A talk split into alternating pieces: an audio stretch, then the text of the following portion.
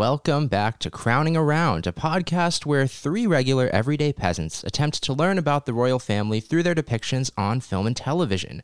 My name is Sam Cheung, and I'm very excited, and I use that term very, very generously to be back here talking about The Crown after almost a year. We've got four new episodes of The Crown here as of mid November, with the final six coming to us in about a month, and so we should be able to run through uh, about an episode a week here as we dive into the final season. And uh, when we were off, we did have the chance to review some films that had been on our radar for a while that kind of encompassed a little bit of this era in the uh, Queen and Diana. So if you haven't listened to those yet, I definitely recommend checking those out. You can find those uh, on our feed from uh, a couple months ago. But in the meantime, let's dive into today's episode about the season six premiere of The Crown, Persona Non Grata.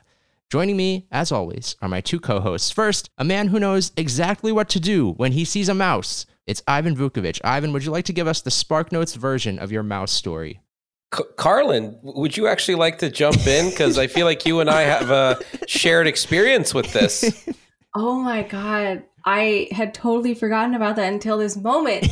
so Ivan and his wife were living in this. How old was this apartment? It was like in. Not old. It, it was. It was new old. by Amsterdam standards. Uh, but like Amsterdam is basically in, in, infested with rodents, and if you're anywhere near a canal, you're eventually going to have one showing up uh, in, in your place. So I had spotted a mouse like once or twice leading up to uh, Carlyn staying with us about a year and a half ago, and and we're just sitting in our living room, and I think Carlyn is jet lagged, and it's rainy, and we're all just in a state of malaise, and and I'm just staring out into the kitchen where suddenly a mouse emerges from behind the stove like com- coming out of like basically the back wall and i start freaking out. I, I run over. I start like kicking the you know ki- kitchen counters to get the mouse to basically retreat back into the wall.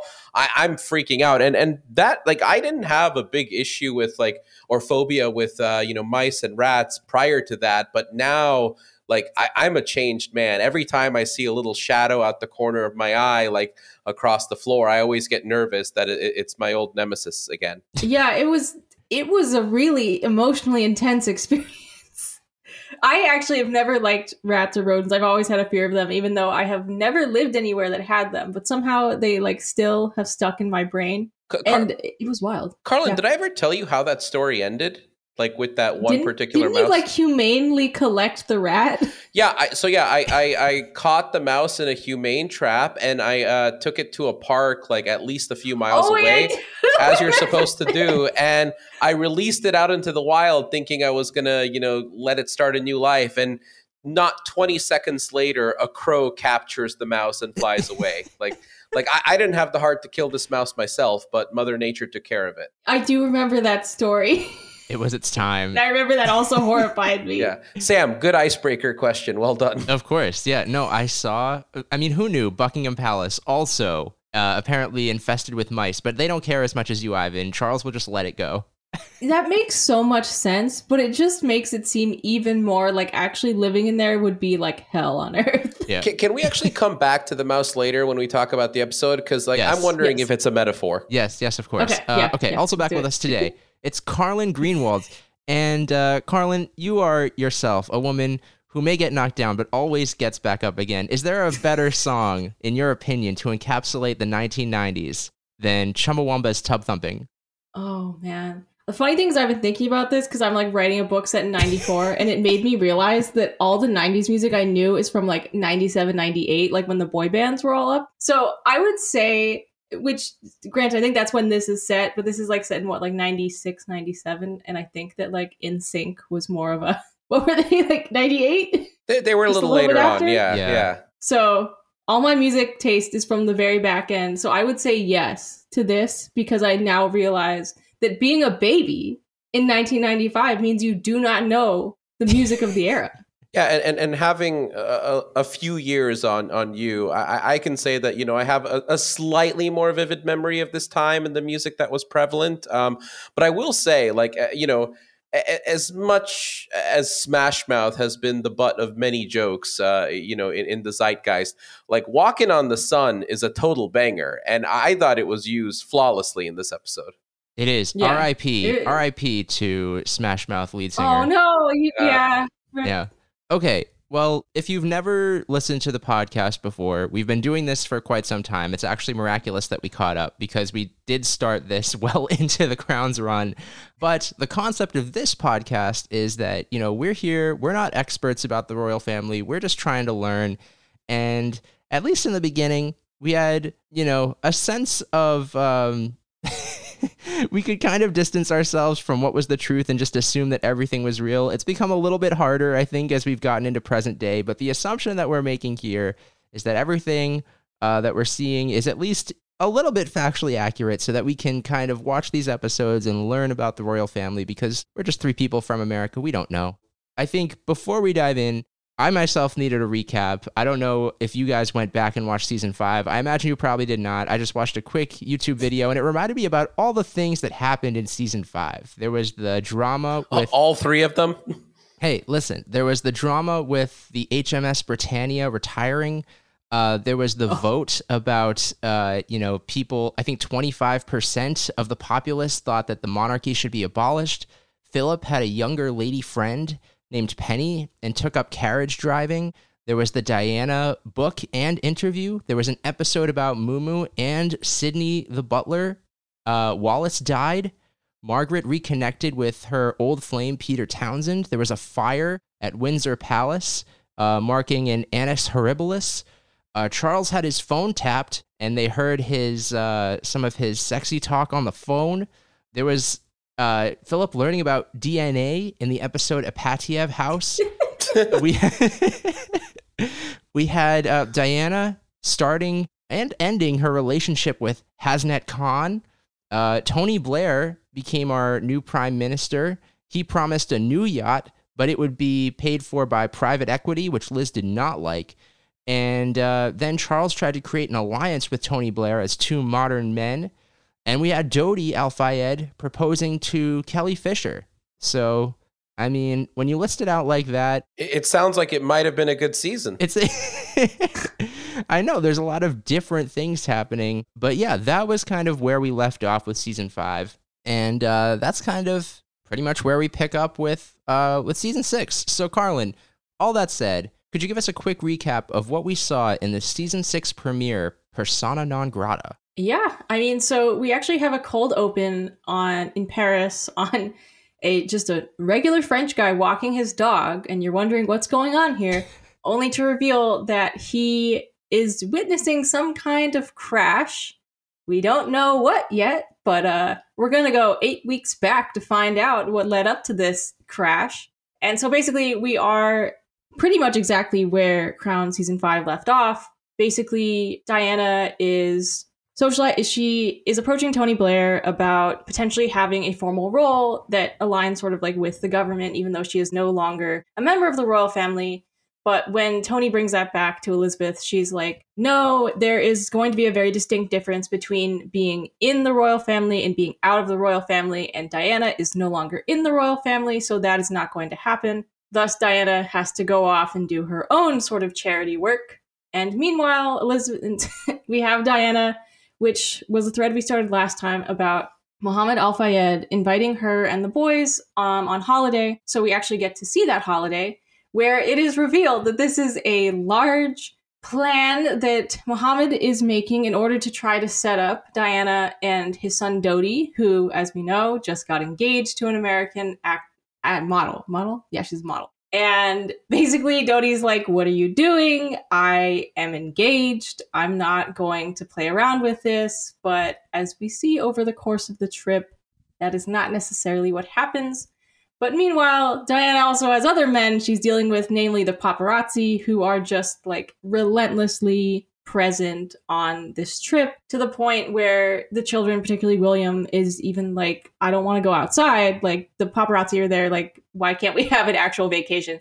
Uh, which is, you know, that's a good question. Meanwhile, with Charles, it is Camilla's 50th birthday, and he is planning a really big bash. And but there's one guest that he and his team can't quite get to commit, which is none other than Elizabeth. And so he goes to Elizabeth and tries to make the case that it would mean a lot if she came. And she starts off being like, no, like I have prior plans. But it quickly becomes clear that she is not going to this party because she still thinks that there's kind of some scandal to be had with the way that everyone knows that Charles and Camilla started off as an affair while he was with Diana, and she's still kind of a tainted woman. Charles tries to argue that, like, even the public opinion is not quite swaying that way. It's seeming like Camilla is in the clear, but he cannot get Elizabeth on board. And basically, the party goes off and it's actually really good. And a surprise, a player on Team Charles is none other than Margaret who is witnessing this party and how happy Charles seems and calls Elizabeth and is like, hey, he actually seems really happy and confident. You need to get on board with this. And Elizabeth has to kind of tutter around and not quite commit and talk to Philip about it. But she seems to eventually kind of start to get worn down. But Charles, of course, is still not satisfied with the seemingly close approval of his mother on Camilla because he sees that they are still at war in the press sense with trying to get better coverage than Diana, which still seems to be impossible because the paparazzi and the world are still hanging on to every image that is ever taken of Diana and still seeing her as sort of like this wronged fallen princess who despite getting into a bit more of a scandalous era in her life is still very much well received. So Charles is still on the warpath to get better approvals than Diana and back with Dodi and Diana, Dodi is having a lot of problems with his fiance. Surprise, surprise, um, because she learns that he is, in fact, not on a business trip, but on a private yacht with who is regarded as the most beautiful woman in the world. And so while Dodi is having these problems, he actually goes to Diana to talk it out, thus, ironically, leading us down the path of where Dodi actually and Diana seem to form a romantic connection, which we sort of put a little pin in it when, after the vacation, Diana comes back and has a present waiting for her along with an invitation to Paris. Yeah, thanks, Carlyn. So I think also we should just say because you know the Crown they drop all their episodes in a in a batch and I know this isn't necessarily how we approached it last time because you two just couldn't wait. You had to watch the episodes ahead. But I think this time, to the best of our ability, we're going to try and keep it, you know, in such a way that we'll watch the episode and then record and not not look ahead and not try to have any of our opinions about this current episode influenced by what's about to happen later in the season.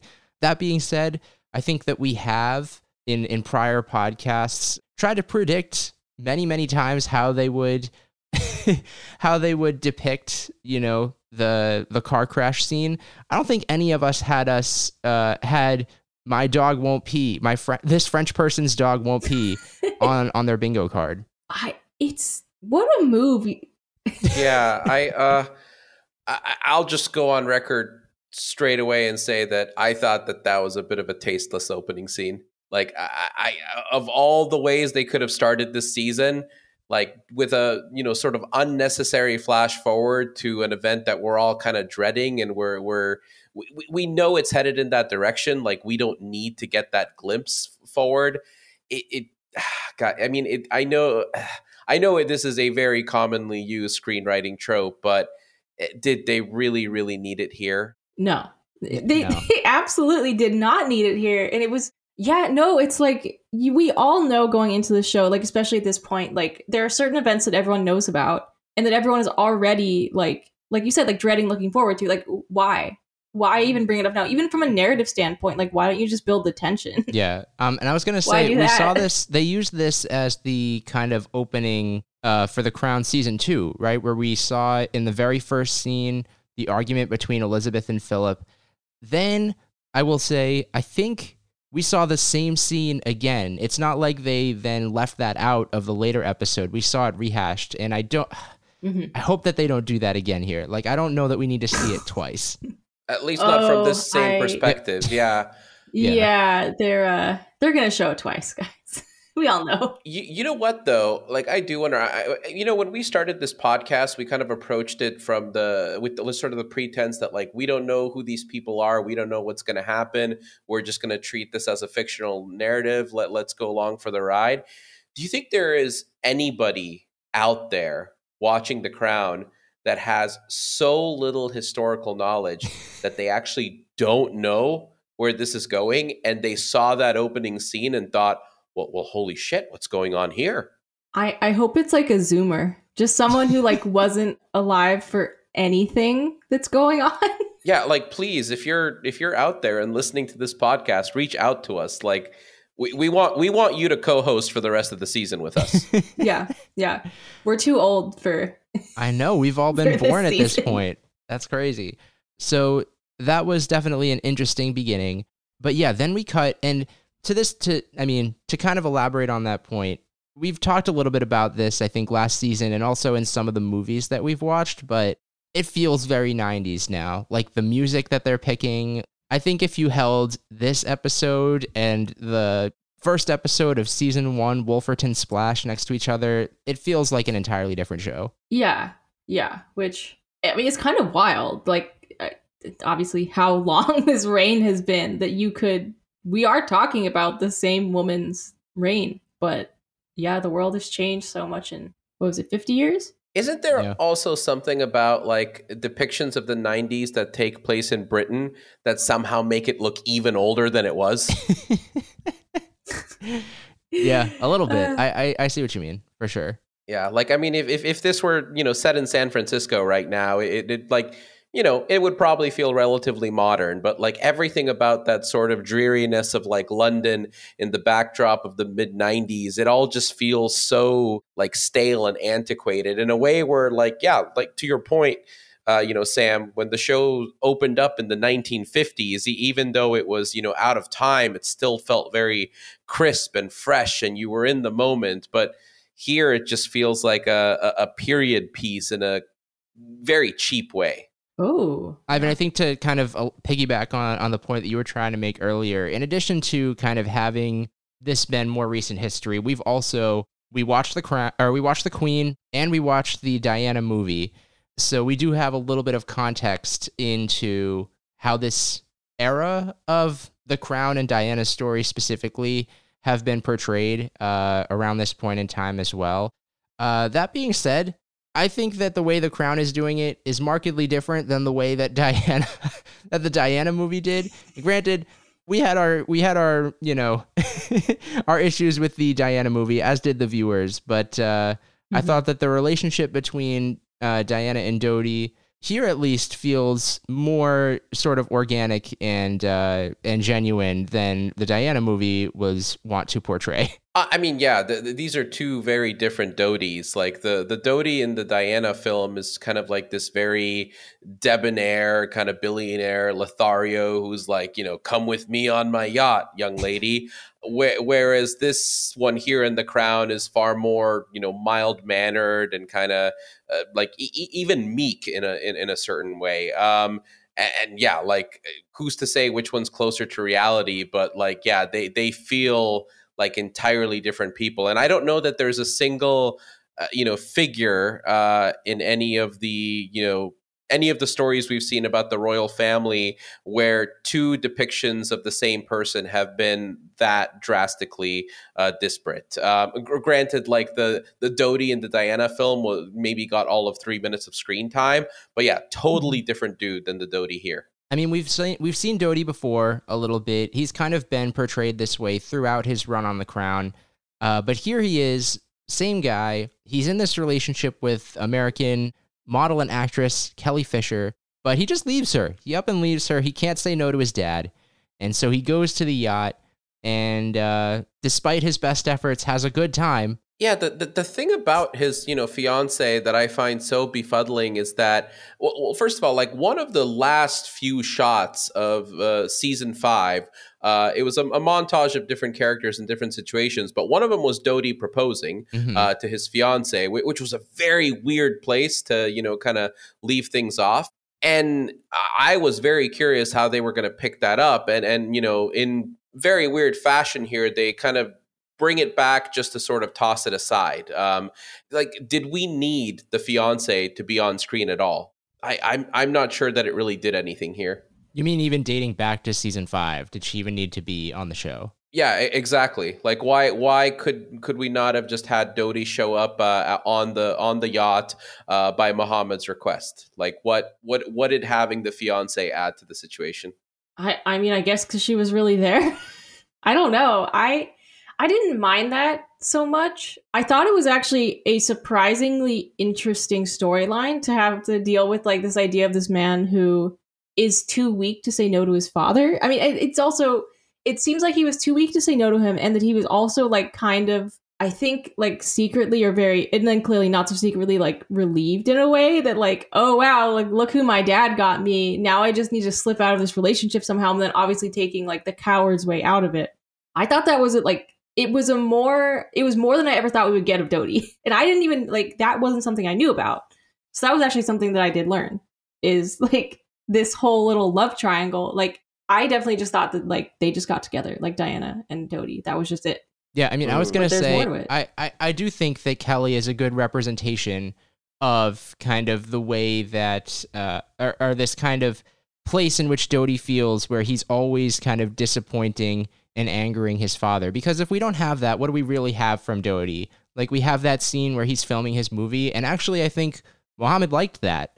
So, yeah. I mean, I feel like having the fiance does add to kind of that sense of it all building for for Dodi specifically as a character. Yeah, I don't know. To me, it just kind of feels like too much, too late. Because keep in mm-hmm. mind, like the the you know the the Fayeds, like we were introduced to them in episode three of last season, and then didn't see them again until the finale. So the way that they sort of like you know established them uh, early on, just to kind of revisit them in a, in a sudden rush, it it like I don't know. I find it a little dizzying in a sense. Yeah, no, that makes sense. I think it's like how much you can take of like, are you just going to accept this random like splash of characterization suddenly coming to us? Or you're you like, no, why, why are you putting all this now? Right, because because when sure. we meet Dodi in episode three of uh, you know last season, he's you know the the level headed one. He's kind of like the the slightly more uh, uh, you know kind of like polite and non controversial son compared to his father. And then he shows up again in the season finale, and and he's doing coke on a private jet with his supermodel soon to be fiance. It's just like wait, whoa who are these people? This is like it, it's just a bit of an information dump. You know yeah. what it was? Dodi, how did you get into the coke? we all want to know. It's so that Diana could say, "Where's your fiance?" and Dodi could point and say, "That boat right there." That's what. Just for that can, moment. Can, can, you imagine how how crazy that moment would have been though if we had not met the fiance, and we and we as the viewers were also finding out about that for the first time? You know what? That's actually a very big flaw in this episode that they did not make that a gag. Let's talk about Diana a little bit more. So Diana, I mean, we we see her right from the beginning. She's hopping on a helicopter. They're going on a plane. They're going to Saint Tropez yeah, you know what? I think this was was this also part of the end montage in season five where he was like, "Come visit me on my boat, come come uh, stay with me in Saint Tropez." Uh, yes, yeah. For like you, you mean Mohamed inviting? Yeah, Diana? sorry, Mohamed. Yeah, yeah, yeah. Because like Diana was kind of at her wits' end with all the paparazzi and all the scandals, and yeah, I think I think in the yeah the final episode, uh, Mohamed and his wife uh, basically offer Di- to whisk Diana away into a, a, bit more of a decompressed setting, which which we're now seeing. Which, which again, like I, I, find it so strange that this this continuous storyline didn't all play out on you know in in the entirety of one season rather than the other. Instead, it all like these episodes really could have just happened back to back in the same season. Yeah, mm-hmm. no, it, it's a very odd thing to have done, but yeah. Here we are. She convinces William and Harry to go. She tells William that, you know, it'll be 10 days of Street Fighter, of Nerf guns. Is this is this appealing to you as a how old is William now? A 15-year-old? 14? 14? 14, 15. Yeah. Is this is this is this what the 14-year-olds want in their vacation? Street Fighter and Nerf guns? To, to, my takeaway was that the future king of uh, the United Kingdom is being exposed to a lot of violence as a child. it's true. Oh my god. Every parent has to put their kids in front of screens to go do something else, including Diana. Yeah, but I think Fair. the highlight of the episode, I mean, I think there's a couple. I think the first highlight of the episode for Diana is going up to the paparazzi and telling them, "Hey, leave us alone on our vacation." We've seen Diana, I think, and it's all kind of blending together, honestly, whether that was in The Crown or in one of the movies we watched. But Diana, like interacting with the paparazzi, she does. She's not one of those people who like keeps them at a distance. She'll try to negotiate with them, give them a little bit because. Mm-hmm. you know, she never wants to be not in the news, I think, like, but she also kind of wants her privacy at times as well. And she has a hard time, I think, kind of towing that line. But we are able to see her kind of successfully negotiate here, but also give them a little bit something that they want, and then ultimately get a little bit of respite on her on her trip at the end. So I thought that was a good moment for her. I thought that was that Yeah. was a, I a also, good scene. Yeah, it was so. There was that moment where like they're trying to like swim, and they just have that shot of all the boats like so close to them. It was kind of horrifying. And I feel like that was one of the most effective moments of like that sort of banality of how bad this situation is. Like, can you imagine? There's just a bunch of people taking photos of you, probably what, 50, 100 yards away? Mhm. It's, yeah, And, and you're I on a know. first name basis with these people. Like she knew their that names. was the wild part too. oh my god. No fan could ever claim to know Diana the way a really terrible paparazzi who just is there all the time gets to know her. So yeah, uh, speaking of highlights, uh, yeah, I agree that that that scene was a was a good one, and, and I will also go ahead and say that um, I had a fairly lukewarm reception to the Elizabeth Debicki portrayal of Diana uh, following last season. I, I mean, I thought it was very uh, you know competent and and well done, Mhm. but there were precious few moments that that really felt engrossing to me. I actually thought that like you know out the gate here episode one of season six was one of her stronger performances um, a- and, i think Mhm. that is in part due to the fact that she was given an opportunity to do some scenes that were a little bit more understated than some of the material she was given last season like the the Mhm. scene where she's you know playing a piano and talking to Dodi about their respective upbringings and what type of parenting they experience that to me felt uh, you know a lot more like the uh, the humanistic like Emma Corrin version of Diana and, and I was relieved to see Mhm. a little bit of that again Yeah, for sure. And then I like that juxtaposed to like the incurable prankster that they just like kept doing. Oh, that was fun. Like she's starting to feel yeah, like she felt more like a real person totally yeah in this episode. Yeah, I was gonna say the other highlight I think for Diana this episode was definitely the piano scene where she and Dodi are talking about the opposite approaches that their father that their fathers took to parenting. I think Diana always felt a little bit uh, you know, distanced from her father. He her portrayal is that he his uh, interactions with her were such that he didn't really pay very much attention to her at all. Um, she learned the piano for him to no avail. In contrast to Dodi, just perpetually disappointing and angering uh, Mohammed. So I thought that was another highlight for her. I wonder how much of this was. I felt like in season five, they did so much. I felt like one for one recreations of things like the interview, things that we've seen, things that we know how the Mhm. real Diana behaved. So it's very hard to kind of make it your own. In the San Tropez trip, we obviously have so many pictures, and I think people always are going to kind of project how they thought that went.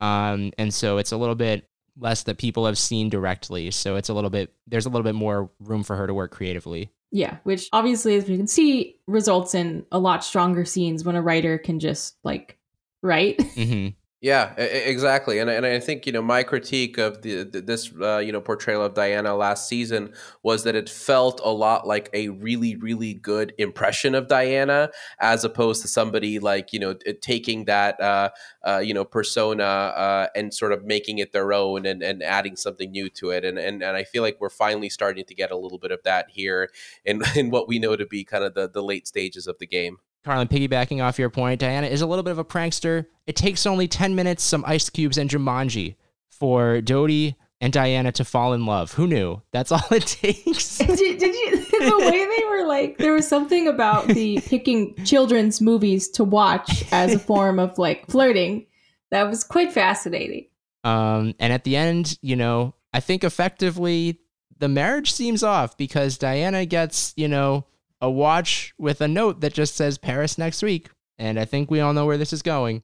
So Yep. sorry, Kelly. Yep. i will say though this felt like you kind of get the sense that this is somehow a healthier relationship than her with Hasnat Khan like the difference in the tone of like how they're coming together is it's very interesting how this one feels so much more like there's not as much pressure on it which you're Yeah. like ah They feel nice. they feel kind of trauma bonded, even though they haven't shared one trauma. But just the fact that they've both been traumatized is enough to bring them together.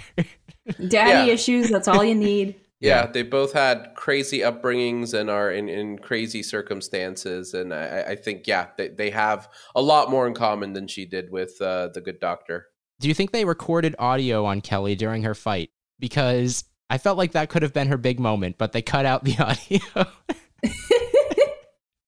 They were like, "Sorry, ma'am, you're not getting a some like a guest actress." Was she Emmy paid per word? nod. I mean, it was an interesting scene for sure. You got the full fight and makeup uh, over the course of, I think, you know, just a cut up like a vlog. Mhm. But uh, let's let's pivot. Let's pivot. We've talked about Diane and Dodi a lot. Let's pivot to the other half of this. Charles wants to hold a birthday party for Camilla, and his mom will not attend. She does not approve, and she makes that very clear. I thought it was hilarious. it's it's it's really funny at this point because I feel like we've seen this beat so many times, and especially when she's sitting there with the dog, being like, She has to go to the "I'm sorry, Rolls this dog factory. is ill. I can't listen to you." I hope it just got worse and worse over time. That like by the time when like she was in the later part of her life, she's just surrounded by dogs, and Charles can't even get into the room. Yeah, uh, go okay. Going back to kind of comparing where the show is now versus where it was in the in the start, this we'll call it B plot uh, felt so just soapy and and and thin that if this had sh- if something like this had showed up like you know midway through season one we at the time would have been like oh yeah this was the weakest episode of the season so far what like why did they waste our time with such a boring and frivolous uh, subplot and and this is kind of all that's left to do with charles at this point Well, and and Elizabeth, it's actually kind of sad. Like all she can do at this point as like the titular character of this show is like vaguely disapprove of Camilla. Yeah, w- w- which is funny because like when when you look back on the, the early you know days of the show, th- there was a lot of um, you know kind of tension and, and a lot of uh, kind of inner turmoil that Elizabeth experienced uh, over the fact that she was you know very young and and didn't have all of the know how uh, that she felt she needed to be able to lead the country in matters of the state.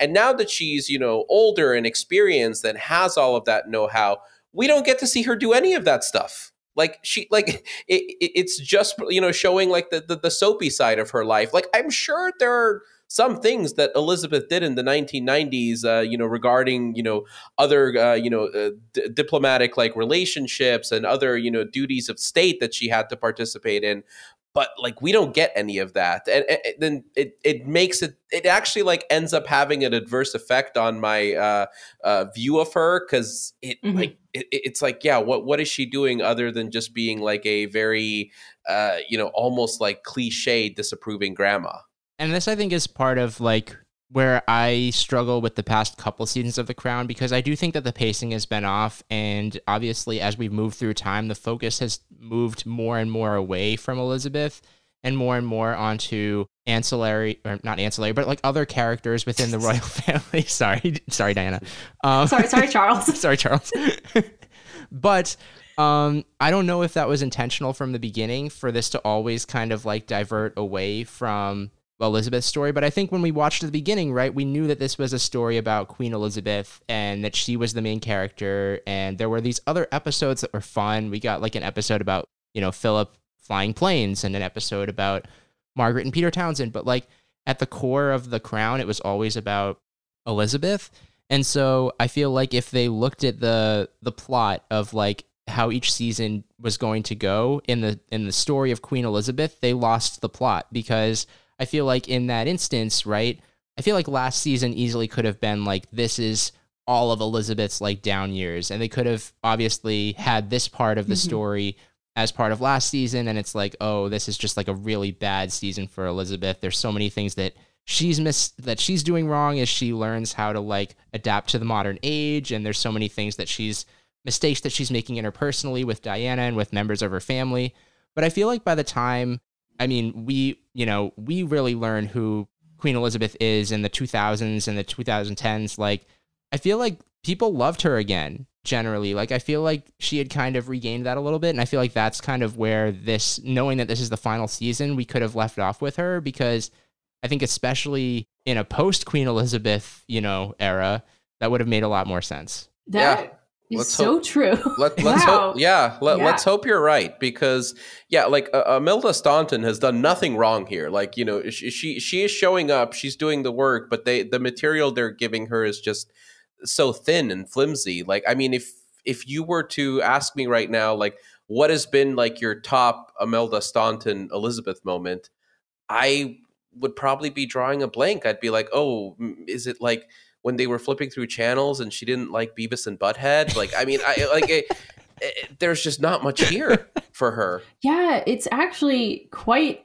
I'm trying to imagine what the show would have been like if they had really kept Elizabeth at the forefront and like because it almost feels like a weird like pandering to the people kind of thing where in general interest did go to the children in certain eras and they like Elizabeth was kind of just always in the background as like old elegant lady is still here. And this show kind of had the opportunity to be like hey like she was doing more than just being an old lady in the background.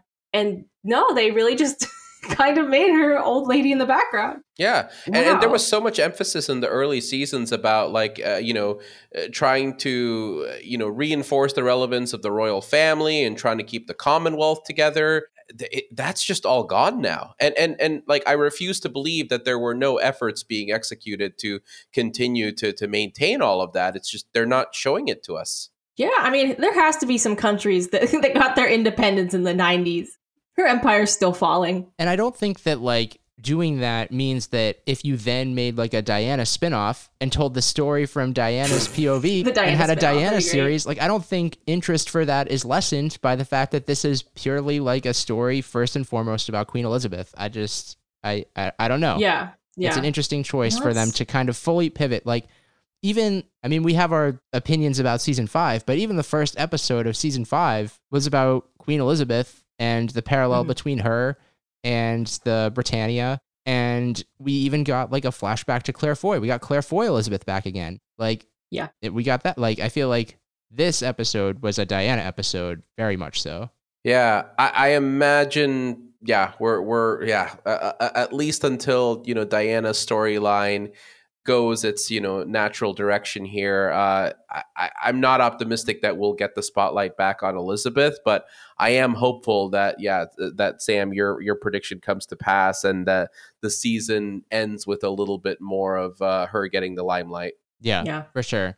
We do get a bit of a role of well, I will say a bit of a role reversal in the relationship between Elizabeth and Margaret that I think has been playing out since the very first season, where Margaret does say she's going to go to Camilla's 50th birthday, and then she gives Elizabeth a call and is like, "Hey, you made a mistake. You should have been here." And it works. Mhm. Elizabeth makes a phone call to Charles and as briefly as possible says, "I'm happy you're happy." Boop, that's it. That's the call.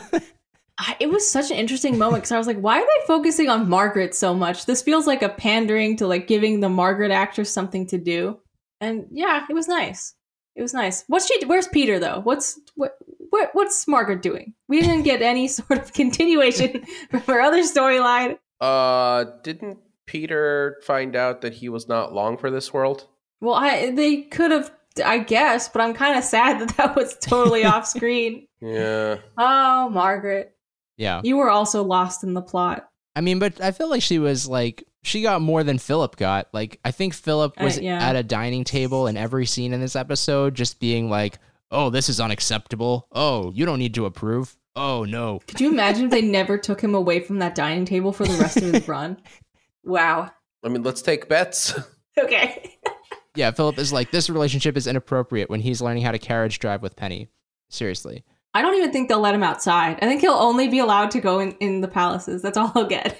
All right, some other fun things that happened. Uh, Charles got to yell at somebody. Are you new? Um, that was fun, and that was pretty much it. I mean, what? The mouse. Oh, sorry. Yeah. Yes. Okay. I mean, yeah. This all circles back to the mouse. So, Ivan, you you wanted to return to this topic. The mouse. What what does the mouse symbolize here? Admittedly, I've not spent much time thinking about this, but uh, the the moment that scene happened, like I, I knew that like they were probably makes trying to make some kind of point about how you know decrepit Buckingham Palace was, and and uh, you know how how yeah, things are not quite as pristine and and and really royal as they used to be, and and the mouse was uh you know kind of representation of the wear and tear of uh, both Buckingham Palace as well as the fabric of the monarchy itself. I don't know. I, I- I'm just pulling this out of my ass. A- a- agree? Disagree? Yeah, no, I think that's probably right. I was trying to think of like mouse, rat. A rat is being unacknowledged. I don't know. I wonder if there's well, here's another take. I feel like what does it mean for Charles uh like the fact that Charles ultimately did not tell, you know, the uh this I don't think we get the servant's name, but the the the worker that there was no mouse. Like he looks back, he doesn't see the mouse anymore and he doesn't point it out at all. What is that what does that part of this mean? That is, yeah, that that is a good question. I, I I'd forgotten about that angle of it. Um, yeah, you got to wonder because I, I I don't buy that. You know, this is Charles' way of saying like I'm done with this. I don't even care about uh, you know the presentation anymore because he's going to inherit all of this one day. Yeah, that that that's a good point. Carlyn, help us out here. What what Oh, what does it mean that. Charles didn't tell the staff that there was a mouse? Maybe it has to do with his unhappiness. Like he's very aware that there's a problem here, but he doesn't like quite have the grips on it to fully commit to like dealing with the problem. Like, you know, he kind of like he sort of tries with Elizabeth, but like it's never quite like he's not extremely forceful about it, I don't think. Like even within that scene, like it sort of ended with him just being like disappointed. Maybe he And, like, relates to the walking away. mouse. That's May- what I was gonna he say. Here's feels my, like he's my intruding. crazy, yeah, my crazy, my crazy interpretation was Charles is the mouse, and you know what? The mouse is hiding now, but one day that mouse is gonna come out, take over Buckingham Palace. Yeah, you know? I got uh, that makes sense to me. Infestation. Yeah, or or an apartment near light supply in Amsterdam. Oh my god. Speaking of, I don't think we talked much about Charles just throwing fit after fit about newspaper coverage that ultimately, I mean, no normal person can control. that is so wild that that is like so much like that it's so important to him. I feel like yeah he's the he's got the news sickness that like elizabeth and them never quite had. Well, especially given how like otherwise media savvy like Charles has been, he's you know put together like a a crack team of you know people that are helping him like you know build his brand and try to you know uh, create this new modern image of the monarchy that he's going to be you know kind of moving forward with. And yeah i mean come on. He knows how newspapers work. Like it it, it, this this did not do a, a service to charles as as a character as a figure here in the crown. It just made him look look dumb All right. Anything that we missed here on the season premiere of The Crown? I will say, you know, despite I think the the gripes that we have with with this episode and with The Crown, glad that The Crown, or glad to be talking about The Crown with you both again. But yeah, I mean, I think that that I mean, there wasn't as we've seen. I think the past couple of seasons, there's not a lot of complexity to any of these stories. It's pretty pretty straightforward. yeah it's soapy and and, and Yeah. yeah yeah Well- for sure let, let's hope it doesn't stay that way for the entirety of these 10 episodes fingers crossed Fingers crossed. So, in our last episode where we recapped the Queen, we made a we made a bad promise. We said that we would hold a poll to the to the public and put it to them whether or not we would continue with the Kinky Crown Awards. But under a semantic argument, we said we would post that on Twitter, a platform that no longer exists. So, henceforth, we will continue with the Kinky Crown we're Award. gonna do it it it was difficult this episode despite the fact that there was an implied sex scene imagine being so unsexy the implied sex scene being between Dodi and his fiance Correct. Yeah. Yes. okay all right well that, what do that's you- not the answer though that's, yeah yeah yeah so what do you Well, I two will got say, what are your no, I'll, nominations I'll go first. That was my nomination. Was the implied Oh, sex scene. So Sorry. I do think that.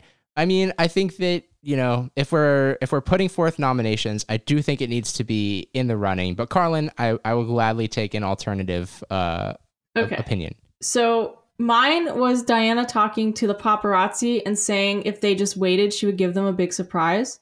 Oh, that was a good one too, actually. yeah yeah that's the winner carlyn carlyn Yeah, takes okay, it this week that's fair. That's fair. Yeah, it, it- like they that. really just did not have much double entendre in this, and um, sad. Sad. I mean, did she 'Cause I'm really sure give Diana them that? was mu- going through. A, she then just turned No. like turned to the side. She's like, "Watch this." she did nothing for them, but the way she phrased it, I was actually waiting to see if it would like I.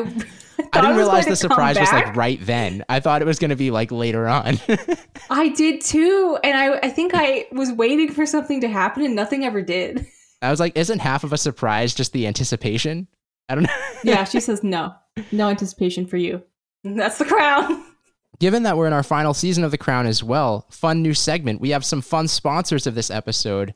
First sponsor of the episode 90s cell phones, including the Motorola StarTAC 9085, which I'm assuming that guy used to call the ambulance. Uh, who knew people had cell phones in 1997? I didn't. Wait, how how did you ID the particular make and model here? I didn't, but I know that that was the mo- I looked up the most popular cell phone in 1997, and I'm making an assumption. Uh, also, All Jane right. Austen's Persuasion, also Bad Fathers, also watches with unsigned notes, and of course the 1995 Jumanji. Not to be confused with the Dwayne the Rock Johnson version. No, this is the Robin Williams, Kirsten Dunst, Bonnie Hunt Jumanji. It actually felt so weird to see like parts of that movie in The Crown because I feel like you somehow have this idea that like these people are so like distant from the real world, and you're like, oh, I could also watch Jumanji in 1997. Yeah, and those are our sponsors for today's episode. Yeah, well, okay. So w- one one more just quick comment on that. Though. like, no, it's, okay. So I think like I want to say, I guess two seasons ago now, uh, when we first met the Emma, Corrin, Diana, and uh, the the the episode where Charles proposes to her, and then she goes off and she, uh, you know, celebrates the engagement with her friends, and they're uh, driving down the streets of London, and Edge of Seventeen by Stevie Nicks is playing, and I remember like watching that moment and thinking like, "Whoa, this suddenly feels aggressively modern." Like I th- that Mhm. was the moment where like the crown suddenly like, you know, really snapped into like a bit more of a contemporary setting for me. Mhm. And until this episode where we got Walking on the Sun by Smash Mouth where it, it- like it, it- it's not even just contemporary, it, it- it is just like, you know, kitschy in how modern it feels now. Yeah. it's wild. What if that Yeah. watch wasn't from Dodi? That'd be very awkward. it was that I there was no that then. signature. She just made a Oh. she made an assumption, but it could I have mean- been Well- anybody. Could could have been like no joke. It could have been Mohammed. Like he could be further orchestrating I- all of this. Honestly, yeah. Yeah. Guess we'll find out next episode if Yeah, that's so. true or not. I, I don't think we have time to get into this now, but like uh, we, we didn't really talk about how much Mohammed's kind of a piece of shit at this point. oh, He yeah. really doesn't like that actress. She seems fine. I also don't know that he. f- I mean, he doesn't even really respect Diana. He's like, I, I gave her to you on a platter. yeah, Really? that's um that's a move. Yeah, I That's a that's that's a thing you did. Yeah, Oh, the 90s. us revisit this next week. Okay, Yeah, let's do we, it. we, we can we can do that for sure. In the meantime, uh, you know, you can find any of our earlier episodes of Crowning Around either on our website www.paginatedmedia.com or on any platform where podcasts are available. So, like I said, we've recapped all earlier seasons of The Crown. If you're just finding us now and you have the inclination to rewatch, you can do that. We've also been recapping some some movies about the royal family as well, dating as far back as young Victoria, but as recently as the Queen. So a pretty wide scope of of time there. Uh, Ivan, if people want to catch up with you, talk with you about the Crown in the meantime, where can they do that? I, I I think I am at Ivan Vukovic uh, in every one of the the would be like Twitter replacements. So I, I think I'm on Threads. I think I'm on Blue Sky. Might be on Mastodon. Just just find me in one of those and give me a reason to start using those platforms. Yeah, for sure. Uh, Carlyn, what about you? Um, I guess I'm most active on Instagram at Carlyn underscore G E E. I technically am on Threads. I think with under the same name because Instagram just kind of made that for me. I technically am still on X or whatever it's called, but like who who uses that? So Yeah. no, And Carlyn, Instagram. busy couple weeks for you. Your new book was just announced. Yeah, yeah. like it was. Uh, it's it's called Director's Cut. It's um out June. Oh God, this is embarrassing. It's June 11th, 2024. It's really early here. You could just Um, say June 2024. I could have said that, but I didn't. Uh, yeah, it's a sapphic romance. It's uh, set at USC. It's a fun time. I don't know if I reference any 90s things in that book, but perhaps I do. Do you reference Um, Diana. Do I? No, I reference Elton John which like Ooh, I can we can have an entire bonus episode of me just like doing a connecting web. I was doing it for Ivan's wife of I connected Princess Diana to OJ and um so you know I could get there. Well, now I kind of want that one. I feel like the Princess Diana Elton John one is obvious. I don't know the Princess Diana OJ one. Well, I have to you have to go through a really big web. So Okay. We'll we'll release that as bonus content.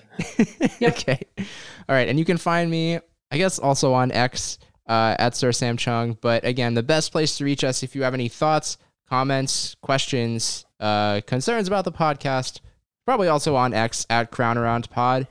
And that's all we got for you this Sam, week. Th- don't stop calling it that. Sorry, on don't- Twitter. Twitter. Yeah, Twitter. like don't don't give in to the forced rebrand. Come on. Okay. Okay. Sorry. Um. All right, but yeah, that's all we got for you this time. Uh, I think we'll target Wednesdays for these. So I think every Wednesday we'll try and get you coverage of a new episode. And again, I think that should hopefully lead us. My math might be wrong, but I think that should hopefully lead us right into the back half of the season as well. I I have checked and it will. Yeah. So should be all good to go there. Stay with us for coverage of this season of The Crown and the what I'm sure will be just a regular conclusion. Uh, so that's all we got for you this week. Thank you all for listening, and we'll see you next time. And God save the Queen. God, save, the queen.